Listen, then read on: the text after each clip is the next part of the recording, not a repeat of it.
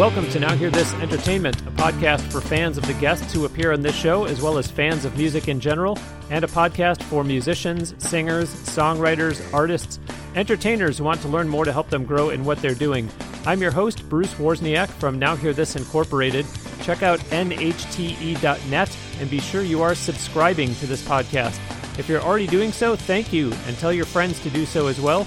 You can talk with other listeners and even past guests from this show in our Facebook group, which is called NHTE Listeners.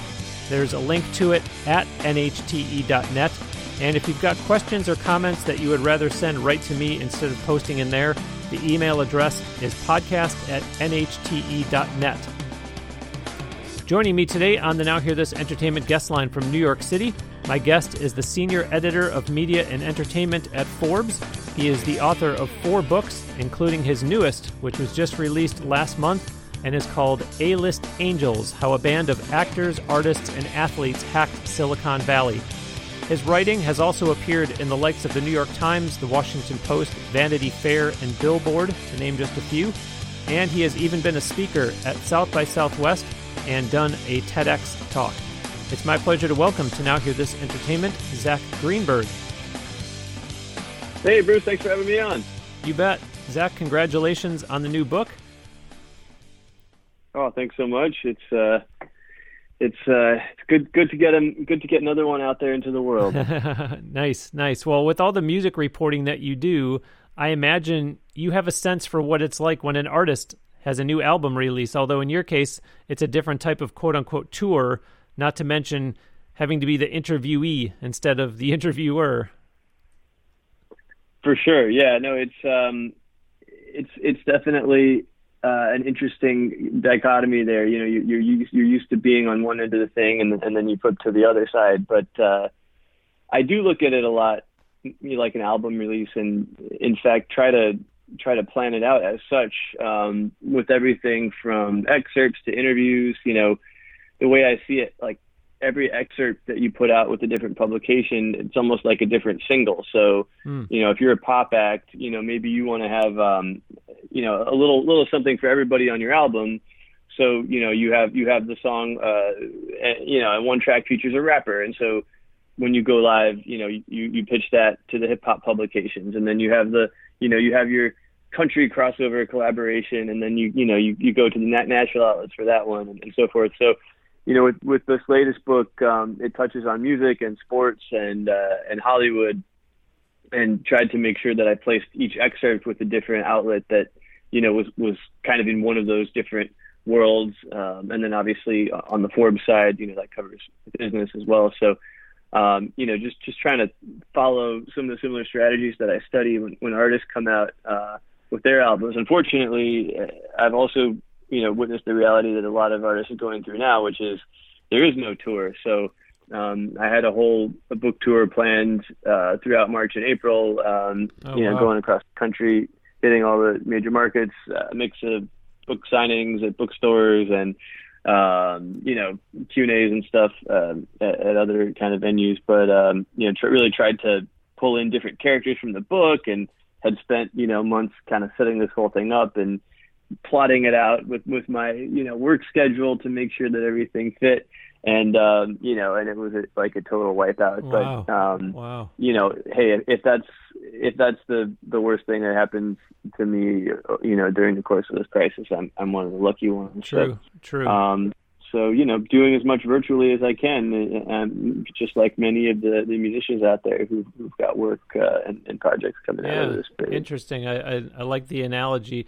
By the way, before I move on, I I wonder was was the alliteration intentional in the A List Angel how, how, how a band of actors, artists, and athletes, or was that just coincidental?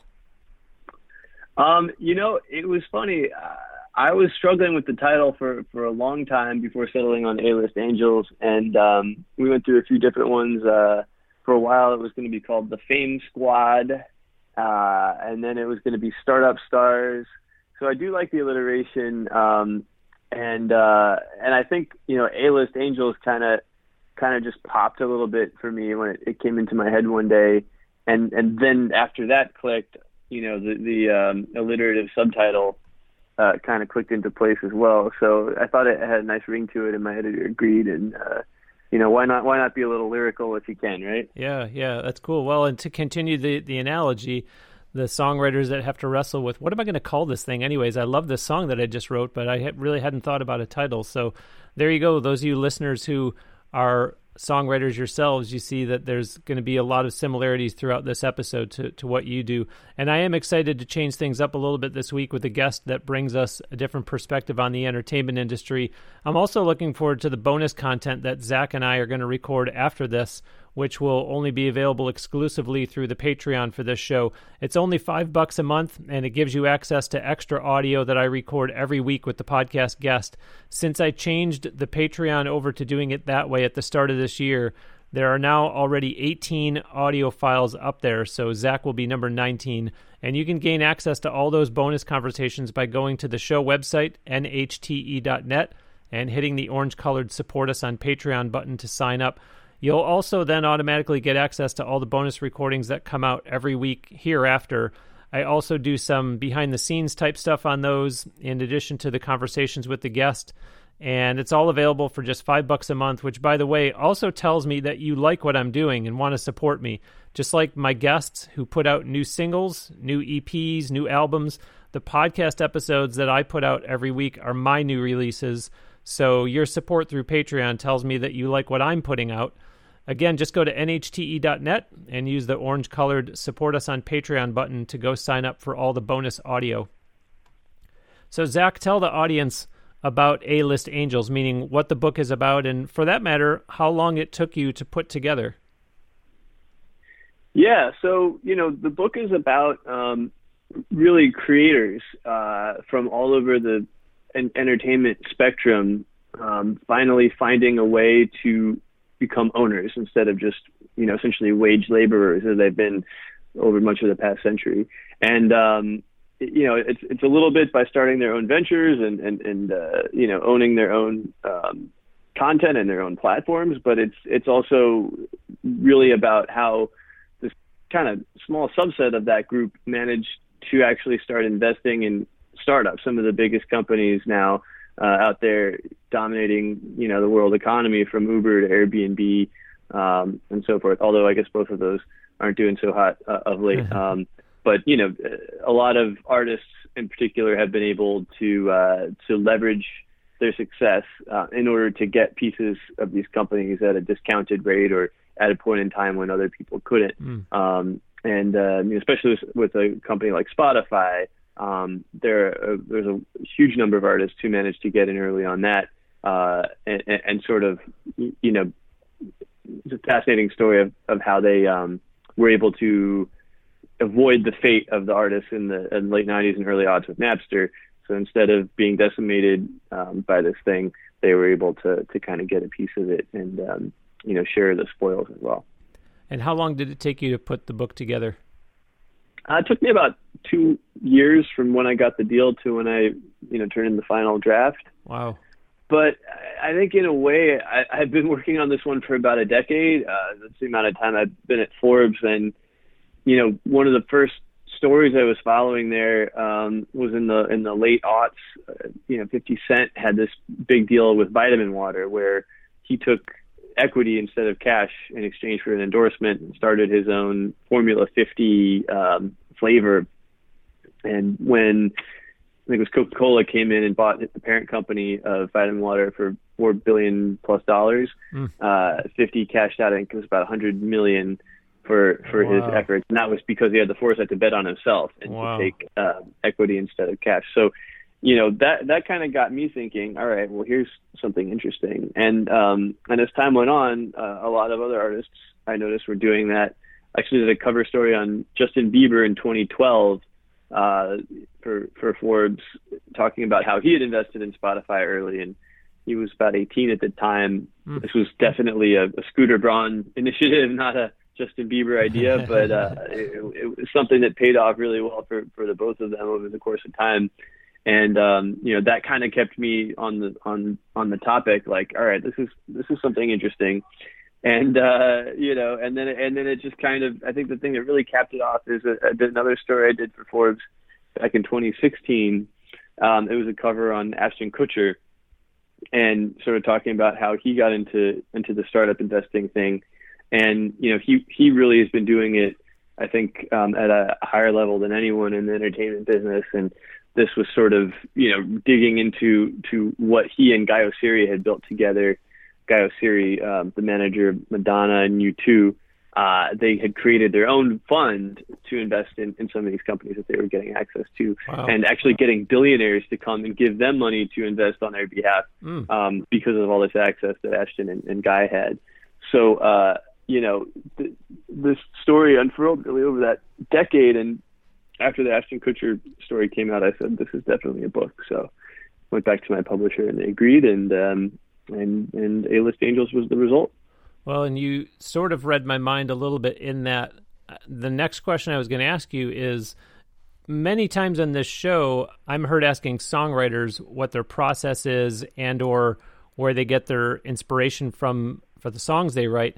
And now that you've authored four books, I would think a similar question could be posed to you. This isn't like an editor assigning a story. So, where do your book ideas come from? I mean, you said you sat back and watched this stuff over the course of the first decade of the century that we're in. But you know, at what point does it become, gee, this is fascinating, or gee, this might make a Forbes article, and all of a sudden cross over to, I'm going to put this in a notebook designed for this could be a book someday?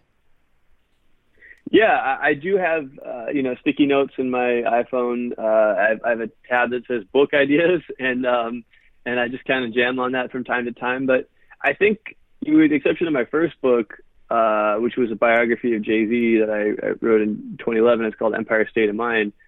Um, everything has kind of come to me over a period of years, uh, you know, mainly from my own coverage um, and, and what I'm hearing in, in doing reporting for Forbes. So that first book, the Jay Z biography, uh, I was lucky enough that the publisher came to me and said, "Hey, do you want to write a book about Jay Z?" And I said, "Of course." Okay. Uh, they had read some stories I'd done covering the business of hip hop for Forbes, and, and you know thought it merited a book. Um, but for the other ones, yeah, it was just kind of you know you you keep seeing these sort of themes come back around, and I guess in some ways it's it's like um, you know writing songs or writing fiction that. Uh, a buddy of mine once said he's he's an artist, like a visual artist, and, and he said he said don't worry too much about writing stuff down because the really good ideas will come back to you. Mm. You know, like you won't forget the really good ideas. Um, you know, the, the broad idea, maybe you'll forget, you know, like the specific wording sure. or something. So write sure. that down. But the, the great ideas will keep coming back to you. And, um, and, and I think, yeah, I mean, not to be, you know, presumptuous or tooting my horn, own horn or anything as to whether or not these are great ideas, but the, they did come back to me over and over again. A-list Angels, um, and, and my my last couple books before that, and um, you know, if, it's kind of like if you, I guess, writing a song, you know, you, you just keep getting this thing in your head. You, you got to put it to, you know, put pen to paper, and um, you know, and and kind of see how it turns out, and. uh and you know i think every time i write a book um, i've got the next couple ideas you know germinating. Uh, i've had a couple ideas germinating since um, before i wrote my first book that that still haven't turned into anything yet. And you know maybe the, maybe they'll never have their moment and maybe they'll be the next one. So uh, you know i think it's important though at some point once you, you know something keeps coming back to you that often to sort of listen listen to yourself um, and you know and, and and kind of take the initiative and and turn it into uh, turn it into something that can be put out into the world. But I love this synergy that has woven itself throughout the first almost 15 minutes of our talk and seeing how many similarities there are to the type of writing that you're doing to songwriting because in a lot of cases it is exactly what you describe songwriters who say you know i've got as you said sticky notes in my phone you know just these random thoughts that come in their head and they go okay you know i don't know if that's ever going to see the light of day but i'll put it down. And you know like you said here's stuff from back in the time of your first book that still hasn't gone anywhere and it may never go anywhere but it's there and someday you might revisit it just like that songwriter that goes you know i got this little tune in my voice recorder that i put in there like six years ago and like you said, it keeps coming back around. I don't know. Maybe I'm meant to do something with that. So I, am loving all the similarities between the writing you're doing and what we're usually talking about in this show. While we're talking about A list angels uh, creating new works, you were also one of the pioneers of the under 30 Music Festival. Tell the audience about that event and the way that that came together. Yeah, so Forbes, one of our most successful franchises these days is the 30 under 30 list, and that is a list of, as the title indicates, 30 different people under the age of 30 uh, in in a bunch of different categories. I think we're up to about 15 different categories now. Initially, I think we wanted to do 30 categories of 30 people under 30, but that proved to be like a, a little too broad. Um, so it's a new class every year, uh, a new class of folks in that in that um, industry, and I've been doing the music list since its debut, which was I want to say 2012 or 2013. So you know, and and that first year it was Bieber and Lady Gaga and um, you know the, those kind of uh, early aughts uh, phenomenon uh, folks, and um, you know more recently you, you've seen people on there like Billie Eilish and Post Malone and uh, uh, Megan Thee Stallion, et cetera, et cetera. You know, I, I think that it's it's been a, re- a really you know a thing that kind of changed the trajectory of Forbes this whole franchise because before 30 under 30 we really were all about you know the Forbes 400 billionaires but these were static lists they didn't really change very much mm. the billionaires list by its nature um, you know kind of looks at older folks who have a lot of money and it doesn't really change yeah. because you know they're still having all that money, and yeah. you know, even if they're giving a lot of it away, um, they're they're not giving all of it away, and so they stay on the list, and it doesn't change. Um, right. But the 30 under 30 kind of gives you that that constant change, and because you there are no repeats on the list, so once you've been, you know, class of 2019, you can't be back on the class of 2020. Uh, there is a certain freshness to it, and um, and so one of the things that that we pulled out of that, and you know, uh, as we expanded beyond just the the list, uh, is a series of 30 under 30 music festivals. So every year we put on our 30 under 30 uh, flagship conference. We draw between five to 10,000 people, and mm. it's sort of a cross between um, between like I don't know South by Southwest and uh, the TEDx or something. Um, yeah, it's a mix of of talks and panels and and um, and then every year uh, I also put together a 30 under 30 music festival uh, where we have you know a handful of acts who have either been on our uh, list or we think are going to be on the list. So over the years we've had Wiz Khalifa, um, Normani we had last year, Marshmello. It's it's a pretty broad mix of folks, and um, you know it, it's uh, it's kind of cool to see the uh, the individuals we put on you know over the years kind of evolve and end up um, you know going on to bigger and bigger bigger and bigger things. But um, yeah, you know, uh, it, there, I think one of the things I've, I've been most proud of about it are some of the, the lesser known characters, musicians, um, and some of the stuff we've done abroad. So a few years ago, we took the, uh, the, the under 30 to Jerusalem, um, and we had, you know, a global summit. Wow. And we had, I think it was about 500 people there. And, um, I put together a concert in this like 2,000 year old fort called the Tower of David hmm. um, in the old city of Jerusalem, and um, and and managed to get a uh, a Palestinian rapper and a um, Israeli rocker, and then a a, uh, a pretty incredible youth group called the Jerusalem Youth Chorus, which is an interfaith Israeli Palestinian chorus, and they all were all together on the same stage. Wow. Um, so you know, it's it's some of the the things you can do with a platform like that, um, you know, to, to bring people together. Uh, and, you know, look, I mean, who knows? It's, it's still, you know, obviously a long way uh, before um, we have anything resembling a solution over there. But, um, you know, I think with under 30, it's, yeah, that's that's kind yeah. of like the next step is how do yeah. we do stuff like that to to leave a place better than we found it. Fantastic, fantastic.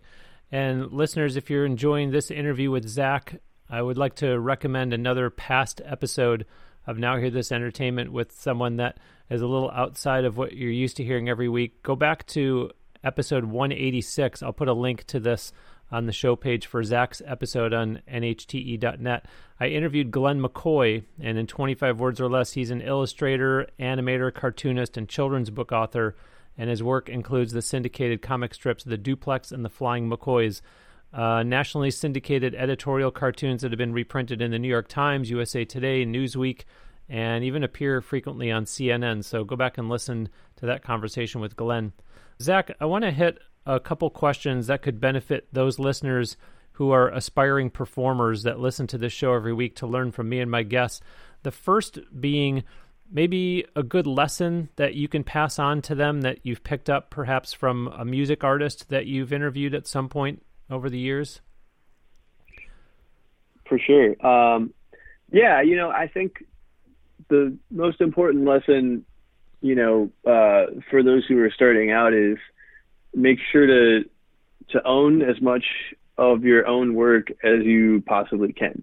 Um, at the same time, to recognize that it's not always possible to do that, um, you know, depending on your circumstances when you're starting out. So, you know, I, I would look at the trajectory, you know, sure, every now and then somebody hangs on to their own uh, to their own rights long enough that they're able to stay indie and um, you know to to to really uh, continue on that path without having to give up much ownership. Somebody like Chance the Rapper, but you know th- there are other times when somebody will hold out for sort of as long as possible, and then wait until they they get you know a, a deal that they think is is really fantastic to help get them to the next step.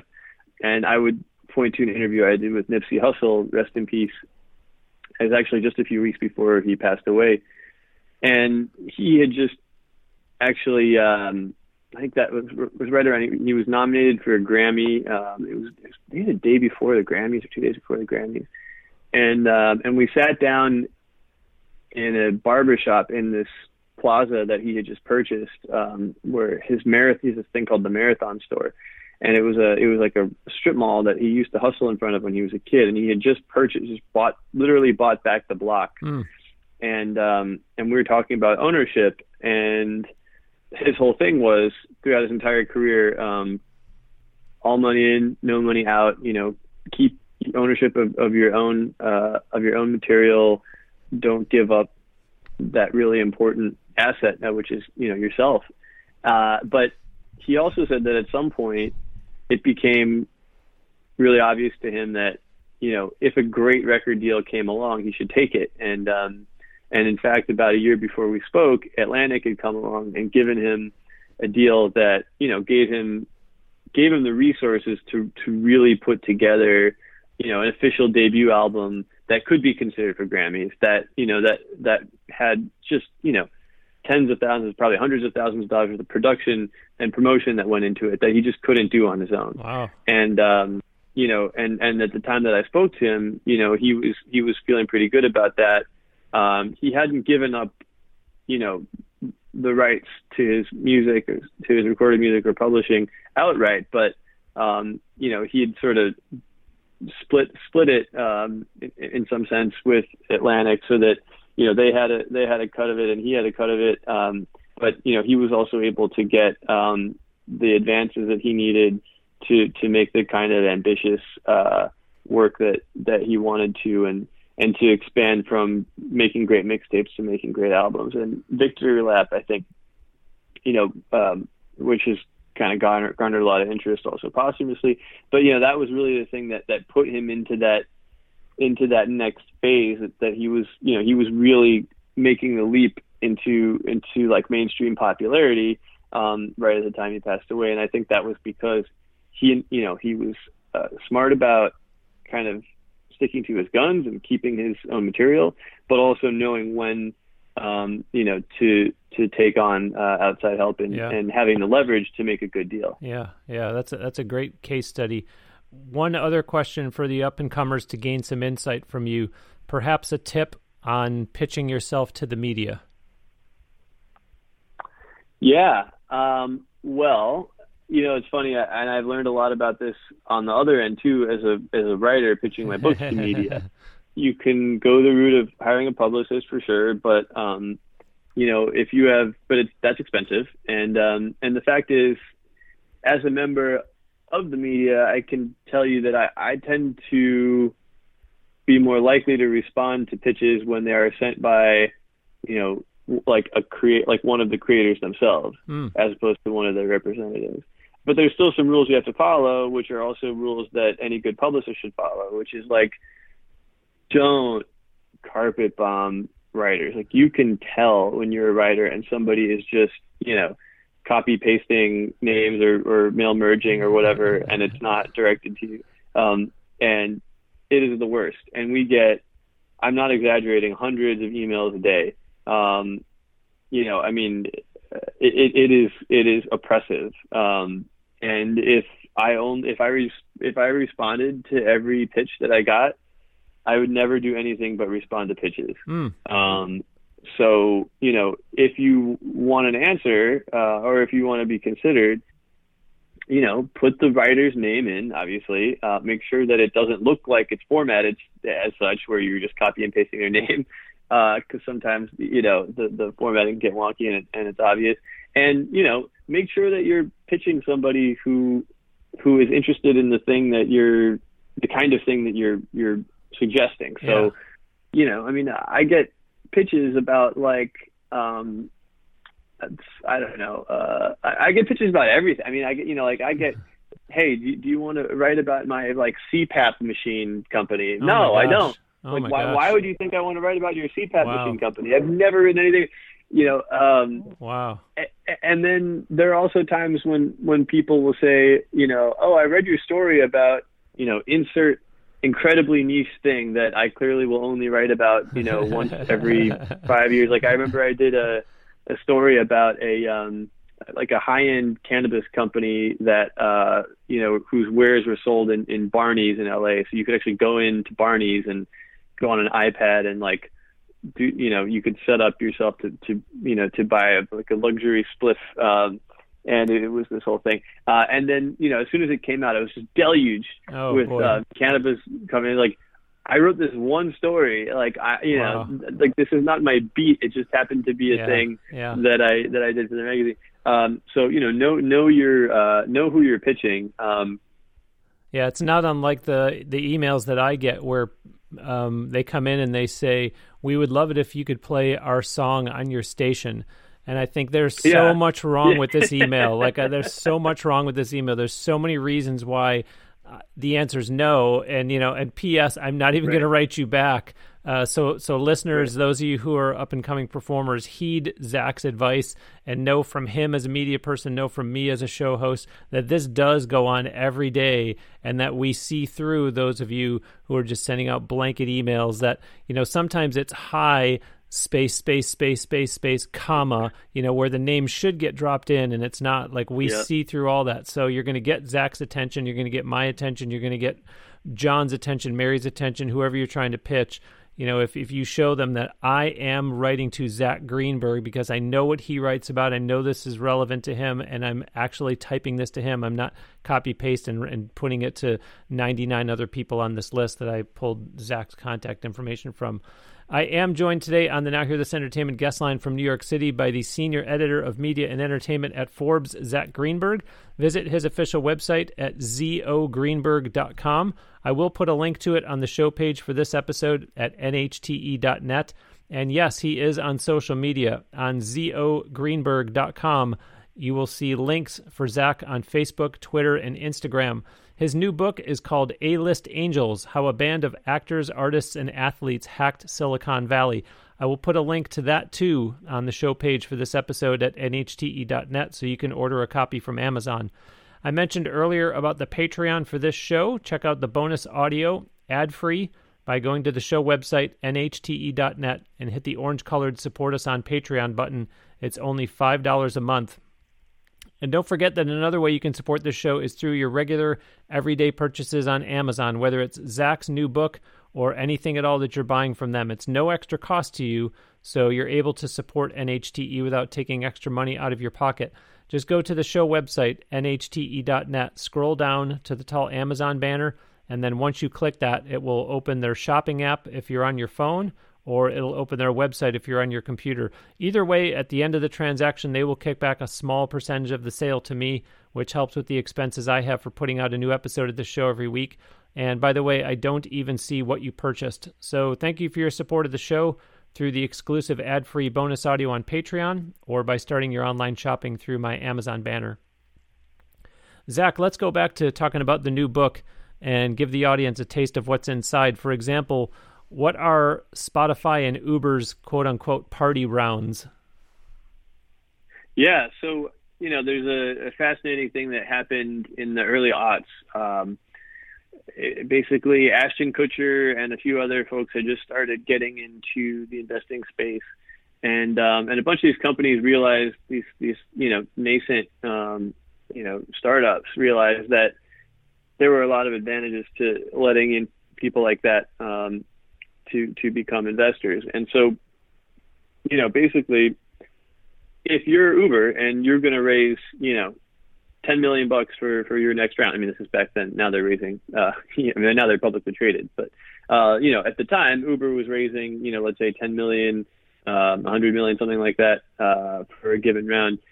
You know, you you you have a limited amount of people who you can sort of invite um, in. Uh, and when a company a startup is that hot, you got billionaires and venture funds lining up around the corner hmm. um, mm. to do it. You have to turn people down because there's wow. such demand. Um, so you really want to kind of pick and choose who you're going to let in and, and have um, a strategic value to each one. And you probably want to limit the total number so you don't have all kinds of investors making all kinds of different demands, right?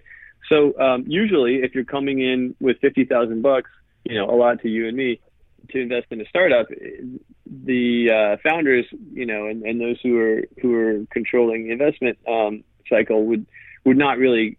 It's not worth it to them to go through the trouble of the paperwork. Yeah. Uh, you know, for a measly fifty measly fifty grand if you're raising a hundred million. Yeah. Um, but if you're, you know, if you're Uber and you're looking for something else other than money, and you're going to raise that hundred million dollars, you know, no matter what from whoever, you know, maybe you just say, well, uh, venture firm X, I'm only going to let you put in instead of ten million dollars, I'm going to let you put in, you know, nine million dollars, and then I'm going to let 20 different celebrities invest, you know, 50 grand each.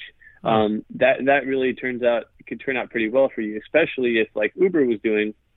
You're trying to expand in different cities, and you have a consumer-facing product. So what they did, they did this thing called a party round. Uh, they nicknamed it the party round um, a bunch of different entertainment industry uh, operatives, including Guy Oseary, uh, the manager of Bono, uh, so U2, and um, also Madonna, uh, and you know Scooter Braun, who manages Justin Bieber and a bunch of other acts.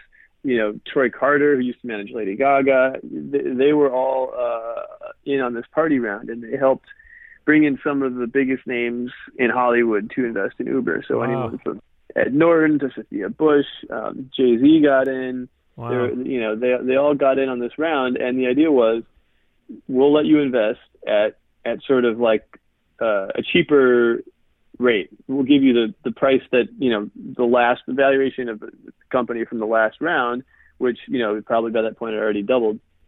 We'll let you do that, and and we'll let you come in for for basically as as low as ten grand. Some of them came in for. Huh. Uh, some of them put in, you know, fifty grand. I think Jay Z put in, he put in a, a million dollars, but he tried to write a check for for two million dollars because uh, he wanted to get extra cash. And Travis Kalanick, the founder, returned it. He said, "I only, I only want you one million. I don't want to give you that much." but um, they they all got in, and each of them did different things. So you know, Ed Norton showed up at the L.A. launch for Uber, and uh. you know, um, some of the other acts tweeted about it. And, okay. Um, you know, really operative in, in kind of helping Uber expand. Wow. Because don't forget, it started off in San Francisco. It was like, yeah. you know, for like a black car service app. Um, they, you know, and, and, and really, uh, Uber didn't start to expand insanely quickly until the launch of yeah, I would say until the launch of UberX was in the early aughts around the time it was launching in LA and, and you had all these subs come on. So, um, yeah, when you have a consumer facing company like that, you know, and, and you have all these people and all these social followers tweeting about it, it really yeah. behooves you to, to, um, mm. you know, to, to let them come in and invest in, in exchange for, wow. um, some, some, promotional help. Wow. Wow. And then, you know, I think the other trend in this book that you see is, it's not always about the social following. It's about um, you know sort of strategic value, uh, and that was the case with Spotify, who had a they had a you know a party round of their own, and um, that was headed up again by Troy Carter and a guy by the name of D.A. Wallach, um, who's a he used to be in the band Chester French, and um, and you know was like went to Harvard with Mark Zuckerberg and super well connected with you know a lot a lot of the sort of intersection of tech and and music. So you know the Spotify thing was a little different because when Spotify was was doing their quote unquote party round, one of the purposes was you know they were still trying to get support from the artist community, um, many of whom had been burned by Napster or by streaming in general, and were like, you know, what's this what's this thing going to do for me? This seems like a, a great way to cut you know to cut off my album sales and and get you know a stream of pennies. And um but spotify came in and and really opened up to um to a lot of acts uh that you know there were early believers like troy carter or da wallach who went around you know i think convinced a, a lot of acts that this is this is going to be the future. And um and again you know in the early aughts or the early 2010s i should say you had folks like Diddy and Steve Aoki and um, you know several others coming in and investing in Spotify, and you know kind of paving the way for the artist community to come around and to you know and to be supportive uh, of this platform. Mm. And um, you know I think especially when you look at hip hop, how hip hop reacted to the streaming revolution, it just it goes back to the whole notion of ownership and. uh my last book before this was called Three Kings. Jay Z, Diddy, and Dr. Dre were the were the protagonists of it. And um, you know, one of the things that they did is it, it not only uh, did they find a way to sort of diversify their business interests uh, around the time of you know the Napster era and you know when recorded music was was just kind of in a, in a free fall, but you know so they were already prepared for for uh, the, the streaming era, but they found a way each of them to own a piece of a streaming platform. So, mm. you know, they own their own music, they own their own masters, or you know, maybe portions of their own masters or publishing, but they also own their own platforms wow. or you know, co-own. Um, and and so that was Jay Z buying Tidal. That was Diddy getting his early Spotify stake. That was okay. Dre uh, with Beats Music, which then became Apple Music. Okay. So you know they they uh, they they knew that it wasn't just about um, diversifying is about owning your own music and yeah. owning the platform yeah. on which it's presented. Yeah. Wow. Uh, I think that was a pretty fantastic uh, set of moves there. Wow. And and you can now see it like those are the three wealthiest musicians of any genre in America mm. right now. Well, let's pull out something else from the A-List Angels book. There's something in there about what happened when Lady Gaga met Steve Jobs. Yeah, that was uh, one of my favorite anecdotes, and Troy Carter told me this one. So he arranged, Troy did, a meeting with Steve Jobs. Um, this is probably in the late aughts, and uh, you know, right when Gaga was getting super huge, and they were going to talk about a new um, messaging app or a feature that Apple was going to introduce. So, you know, that was why Steve Jobs wanted to talk to them because I think Gaga at that point was one of the most followed people on on Twitter, and um, and so she went in and you know, and they talked, and then Steve gave her some advice, and he said, um, you know, he, they're in his office, and, and there's this table in the office, and he points the table, and he says, look, this is everything that Apple makes. These are our flagship products, and and it was about a half a dozen items on the table. Uh-huh. You know, it was the uh, the iPhone and the iPad, and um, I don't remember if it, maybe it was there was an iPod, and and you know a Mac laptop or something, uh-huh. maybe a iMac or whatever whatever it was at the time. And he said, "This is it. This is you know this is my suite of, um, of flagship products. It's not about having the most product and you know all kinds of different colors and, and so forth. Uh, it's about perfecting you know a half dozen of them." Yeah. and and um and making sure that that that's what gets out to consumers and you know Gaga just, I think, kind of internalized that, and and who knows if if this is sort of like a driving force that has guided a lot of decisions she made in her career. But you know, if you look at the number of albums she's put out um, over the course of the career, you know, it's kind of comparable. I think it's five or six, and and that's kind of her mindset. It's like, mm-hmm. let me just make sure I get this completely right, and it doesn't matter if if I take a while in between. You know, this is going to be the thing that's gonna that that that is going to you know inform um, inform my efforts and this yeah. is this, kind Wow. of philosophy. Um, and uh, I don't know. I mean, I wonder. I didn't get to talk to her for the book, but I wonder if she if she would kind of cite that as, Yeah, as kind of yeah. a turning point for her. Wow, wow. Well, I, I, I promise I'm just going to ask you for, for one more story from the book. Otherwise, this is going to turn into an audio version of A List Angels. so, uh, you tell a story of how Nas introduced hip hop to venture capital. Yeah. Um, so you know, Nas. I mentioned the Three Kings before. That's you know, sort of from a financial perspective in hip hop, but certainly if you talk to anybody about best rappers of all time, um, and you're talking about your Three Kings, he's got to be in the conversation uh, with Jay Z and, and Biggie and Tupac, et cetera. And um, you know, but he was always sort of lagging the rest of them in, uh, you know, when it came to earnings and it was probably in the I'd say the the again the same kind of like late aughts, early 2010s period.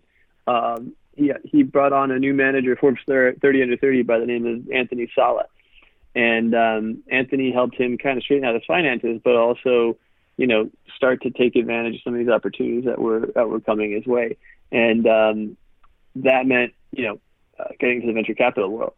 So one of his first investments um, was Genius, uh, formerly known as Rap Genius, and he actually, you know, went in and and um, met with the founders of this company, and you know, he saw that you could annotate your own lyrics and uh, bring additional meaning to your songs, create new ways for fans to engage with your work. And he said, he said, this is going to be bigger than Twitter. He said, I'm in. And he was one of the first investors in Genius. Hmm. Um, you know, back when it had raised probably less than a million dollars, and now it's, I think it's, I mean, it's raised tens of millions of dollars, maybe, maybe even uh, close to a hundred. And um, you know, it's become this this big media um, empire, and you know, Nas was able to to get in extremely early, Wow. uh, and, and also, you know, kind of provide some like stamp of approval for you know because having somebody like that who had that level of respect kind of showed that you know that it was a legitimate place to go and um, Nas coming on and and I think he was Genius's first verified artist. So like Twitter or Instagram, they had verified artists come in and actually annotate their own lyrics, and uh, you know that's that's precisely what um, what Nas did, and you know ended up uh, uh, really helping to boost the company, and and that really paved the way for him to get into a whole Yeah. Raft of other um, companies from Yeah. Lyft to Dropbox, Coinbase, and Wow. so forth. He, yeah, and um, he, he actually is really good friends with a guy by the name of Ben Horowitz, who's the the uh, co-founder of Andreessen Horowitz, one of the biggest venture firms out there, um, who's become a real conduit for a lot of these uh, artists who are getting into into the investment business as well. Fascinating. Well, uh, we're going to try to head towards the home stretch here. Just want to finish up with some more like opinion type questions. But last week on the show, Mariah Formica, who was top 20 on season 13 of The Voice and then last year was on American Idol, she talked with me about her experience, particularly with The Voice, and how it helped her career. Although, as we talked, and she led me to bring up episode 316 of this show when my guest was Allison Porter, who won season 10 of The Voice. Yet, as I was telling Mariah last week, Allison Porter told me, quote, I think the show really is about the coaches, unfortunately. It doesn't support the artist quite the way that it should, end quote. So, Zack, you sit in a different seat in the entertainment industry. I'm curious as to your view of these reality performance shows The Voice, American Idol, America's Got Talent, things like that.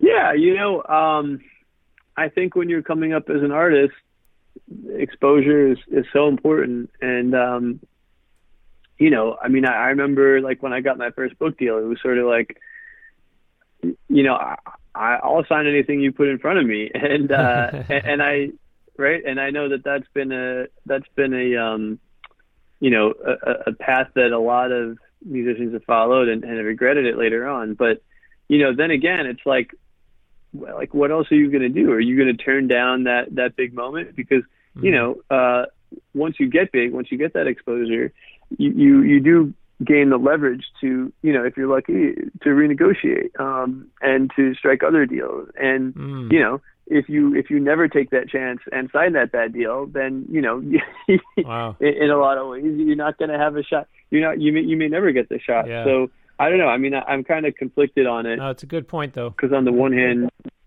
yeah, you you don't want to encourage people to to take bad deals, but then again, you also you know you, you got to think about how you're gonna how you're gonna make that first splash. And, yeah. um, yeah i like i like how you yeah. said you know consider the alternative. You you sit home and do nothing. I mean i don't literally mean do nothing but you don't get that chance. So is it really all that awful as compared to the alternative? Right. And uh, by the way listeners while i'm pointing to some recent conversations meaning the mariah formica interview i do want to clarify over the past couple episodes of the show I've talked about Access Vegas, the e newsletter that you can subscribe to, and how their editor has been writing about what's particularly happening in Las Vegas right now, meaning nothing but what he foresees coming up.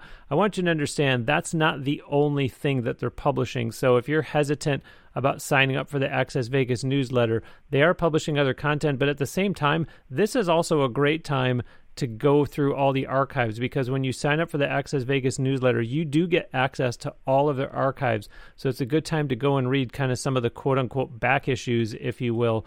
Go to the show website, nhte.net, click on the Access Vegas logo, and then during sign up, put in the code Bruce to get $5 off, and you'll get your first email. You'll see what he's writing about now, but then you can at the same time dig into what I'm describing with the Access Vegas archives. Again, to sign up, start at my show website, nhte.net, click on the Access Vegas logo, and then put in the code Bruce at sign up to get $5 off.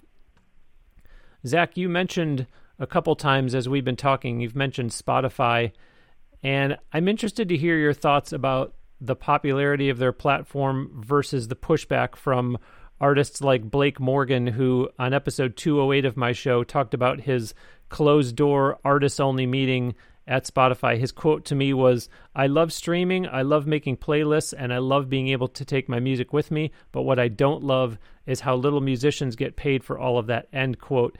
Yet, just to be fair and make sure that I report both sides of the story, I also interviewed Australian solo acoustic guitarist Alan Gogoll, who is making a living off of Spotify, and he said to me, quote, I really owe Spotify and just the digital ecosphere a lot. Spotify really changed my life, end quote. So, Zack, your thoughts about Spotify? Yeah, I mean, look, you know, um, I think it's hard to come up with a with a perfect solution, right? Uh, but the the reality is, you know, we all have this kind of image of you know the struggling artist, and you know we all want the struggling artist to become the successful artist, right? But you know, there will always be that struggling artist before there will be that successful artist, and you can't just go from you know you can't just go straight to being the successful artist, unfortunately. Um, are there more equitable ways of of uh, you know of compensating acts. Um, you know, I, I think I think for sure, but you know, it, it's what we got, and it's better than what there was before. Um, you know, it, which is to say, Napster and LimeWire and all that. Mm. And um, you know, I mean, I think that the the record business of the '90s and, and, and prior um, was really kind of artificially inflated, right? I mean, you had, you know, these CDs that were being sold. Kids were going out and paying 20 bucks for a CD.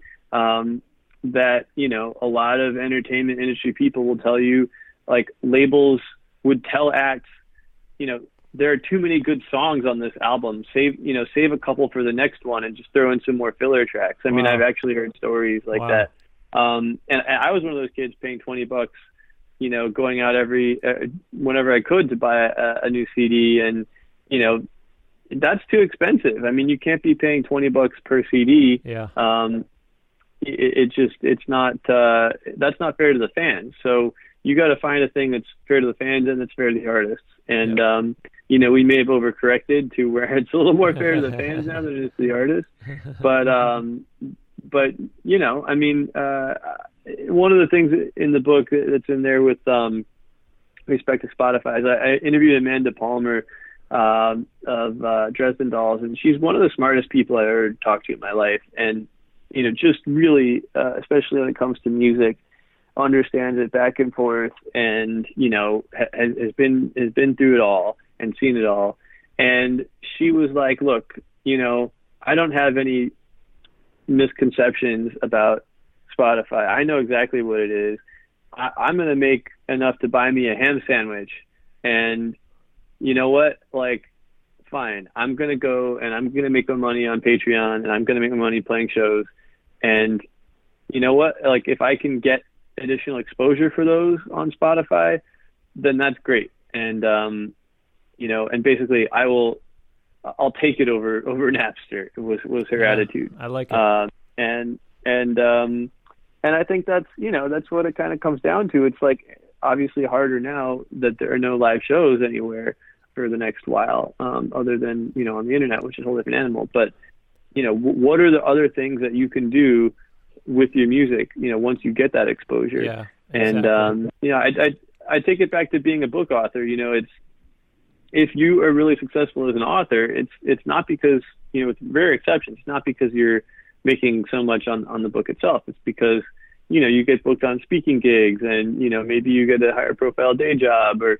you get option you get your book option to be made into a movie, um, or it gets optioned and it never gets made into a movie, but you get a few months rent. You know.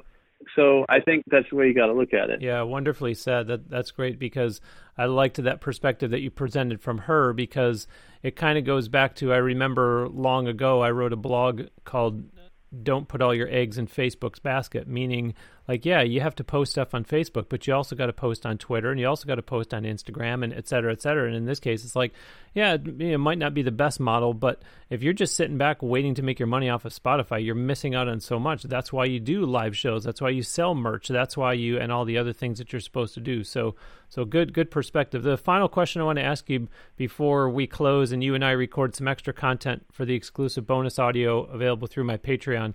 I mentioned in the intro that among the many speaking engagements that you've done was South by Southwest, with everything that our country, the world, the entertainment industry, and everyone has gone through, I'm talking about the pandemic. Do you think that big music events like that will have to change in some ways, or will it be a case of old habits die hard? If it ain't broke, don't fix it. They're just going to automatically default to what they've always done. And I don't mean South by Southwest specifically, I just mean those types of events as we have known them pre coronavirus era. Yeah, I think it's going to be a really tough next year or so for for live events, including live music, um, and so by extension for all of the music business, because that's where so much of the income is coming from for artists. You know, I do think if we're if we're smart about it, um, you know, hopefully we can get uh, to a point where, as a country, we're better prepared um, to mobilize and and you know deal with outbreaks when they occur and and to be proactive instead of reactive. And um you know I, I fully believe that I mean I'm not a doctor but if we had been better prepared we could have avoided a, a lot of a lot of what happened um, this time. And you know and and I think we need to as a country be beefing up our medical capacity or, or you know or, or in terms of taking on people and responding and caring for them but also treating getting vaccines out faster.